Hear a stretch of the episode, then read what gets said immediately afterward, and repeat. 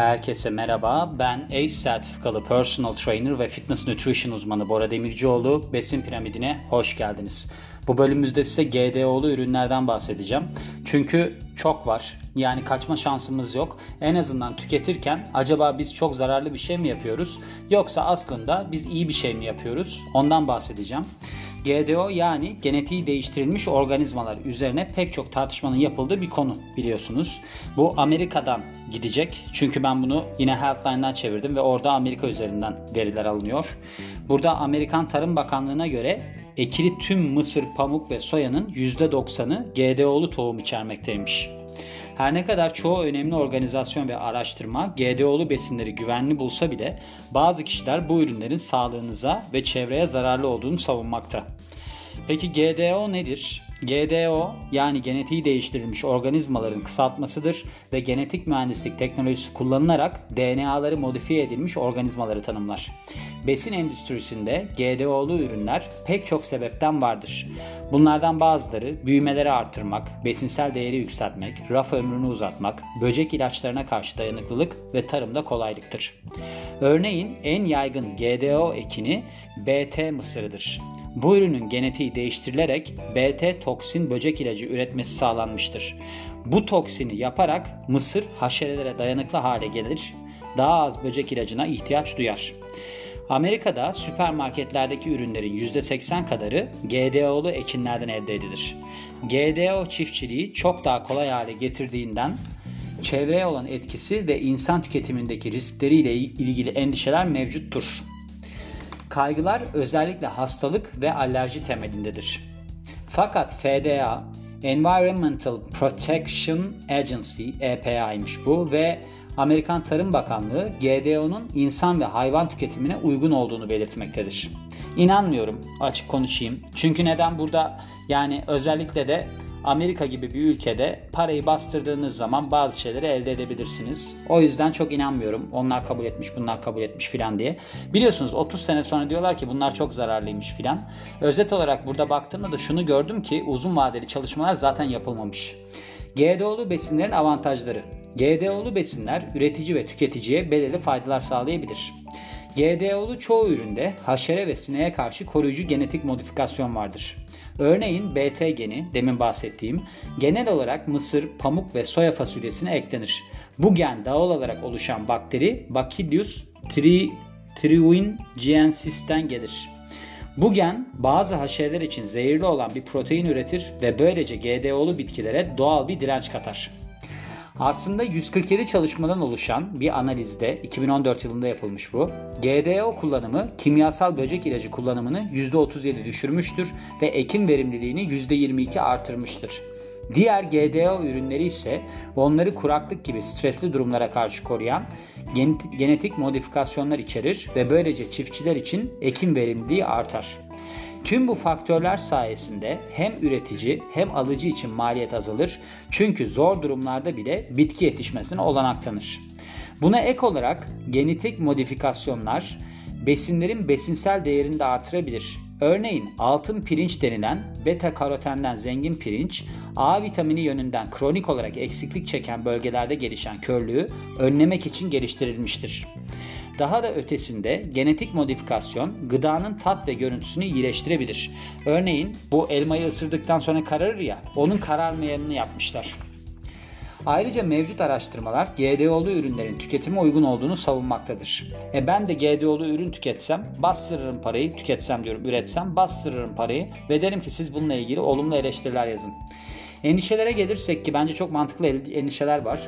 Güvenli olduğu söylense bile GDO'lu ürünlerin uzun vadede güvenli olup olmadıkları ve çevresel etkileri yönünden bazı endişeler vardır. Alerjik yönden GDO'lu ürünlerin alerjiyi tetikleyebileceği düşünülmektedir. Bununla ilgili bir araştırma yapılmış 90'ların ortalarında. Bu çalışmada GDO'lu soya fasulyesine Brazil nuts, bu zannedersem Brezilya cevizi oluyor. Eklenen bir protein Brazil nuts'a alerjisi olan kişilere tetikleyici olmuş. Yani şöyle açıklamam gerekirse diyelim ki sizin yer fıstığına alerjiniz var. Bilmem ne bitkisi de o yer fıstığındaki bir proteini alıyorlar ona ekliyorlar ki o işte atıyorum böceğe karşı koruyucu.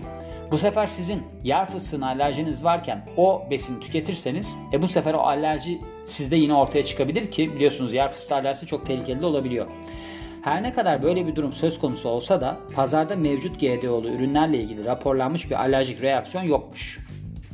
Kansere gelirsek en çok kaygılanan durumlardan bir tanesi kanser. GDO'lu ürünler kanser yapar mı? Kanser DNA mutasyonu sebebiyle geliştiğinden bazı kişiler gen ilave edilmiş besinler tüketmenin DNA'nızı etkileyebileceğini düşünmektedir. Bu endişe kısmen geçmişte yapılan bir fare deneyine dayanır. Bu deneyde GDO alımı tümör gelişimi ve erken ölüm riskini artırmıştır. Ancak bu çalışma kapsamlı olmadığından sonradan geri çekilmiştir. Mevcut çalışmalarda insanlarda GDO alım ve kanser ilişkisi bulunmamaktadır. Amerikan Kanser Topluluğu GDO'lu besinlerin kanser riskinde artış veya azalışa yol açmadığını belirtmiştir. Çok saçma bir beyanat aslında. Neden onlar yapıyor ki bunu yani kanser topluluğu? Yani bununla ilgili araştırmayı zannedersem bunlar yapmaz. Ben öyle düşündüm. Fakat uzun vadeli çalışmalarda yoktur diye zaten böyle de bir belirtilmiş.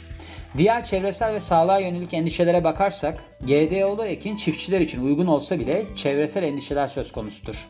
Çoğu GDO'lu besin bitki öldüren maddelere karşı dirençlidir. Mesela Roundup, Roundup da şeymiş bu yaban otu temizleyicisi. Hani ilaç yaban otu ekinlerin üzerinde çıkan yaban otlarını temizlemek için. Bunun anlamı da mesela bitkilere eğer zarar vermeyeceğini düşünürse çiftçiler bu Roundup'tan bol bol sıkabiliyor. Hani o yaban otları ayrılsın diye. Ancak otlar zamanla daha çok bu maddeye dirençli hale geliyor. Çünkü bir ota siz bir şeyi çok fazla sıkarsanız bu sefer ne olur? Ona direnç gelişir. Yani şunun gibi örnek vereyim. Siz çok kahve içerseniz kafeinin etkilerini bir noktadan sonra görememeye başlarsınız. Yani aslında insülin direncinin çiftlik versiyonu.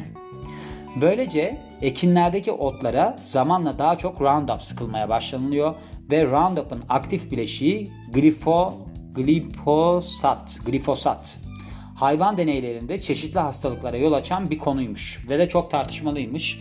Bunun belirli oranlarda kullanılması ürünlerde sorun yaratmazken çok fazla kullanılması evet insan sağlığında tehlikeli etkiler gösterebiliyormuş. O yüzden aslında bu sorun. Yani üzerine deli gibi ot temizleyici sıkıp biz de temizleyebilirler arada.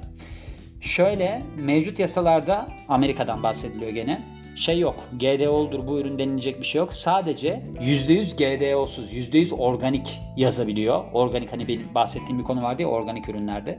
Ancak 22 Ocak'tan itibaren yani 22 Ocak diyorum 2022 Ocak'tan itibaren Amerika'da GDO'lu ürünler etiketlenecekmiş. Fakat GDO'lu olarak değil Bioengineered Food olarak geçecekmiş üstünde ibare. Yani biyomühendislik ürünü diyelim.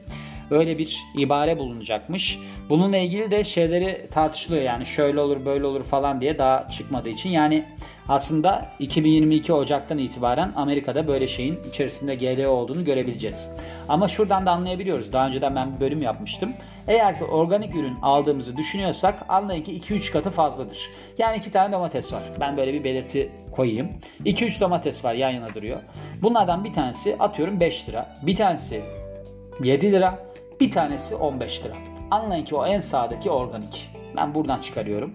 Yani böyle ben anlayabiliyorum. Böyle ibare konulmasına gerek yok. 3 katına yakın bir fiyattaysa anlayın ki organiktir. Diğeri 5 lira falansa onda da hormon söz konusudur GDO olur diyorum ve bu, bu biyografini diyordum. Biyografilere de buradan selam olsun. Biliyorsunuz başka bir benim podcast'im de var Bora ile biyografiler diye. Bu bölümün sonuna geliyorum. Beni dinlediğiniz için çok teşekkür ederim. Yeni bir bölümde görüşmek üzere. Ben Bora Demircioğlu. Hoşçakalın.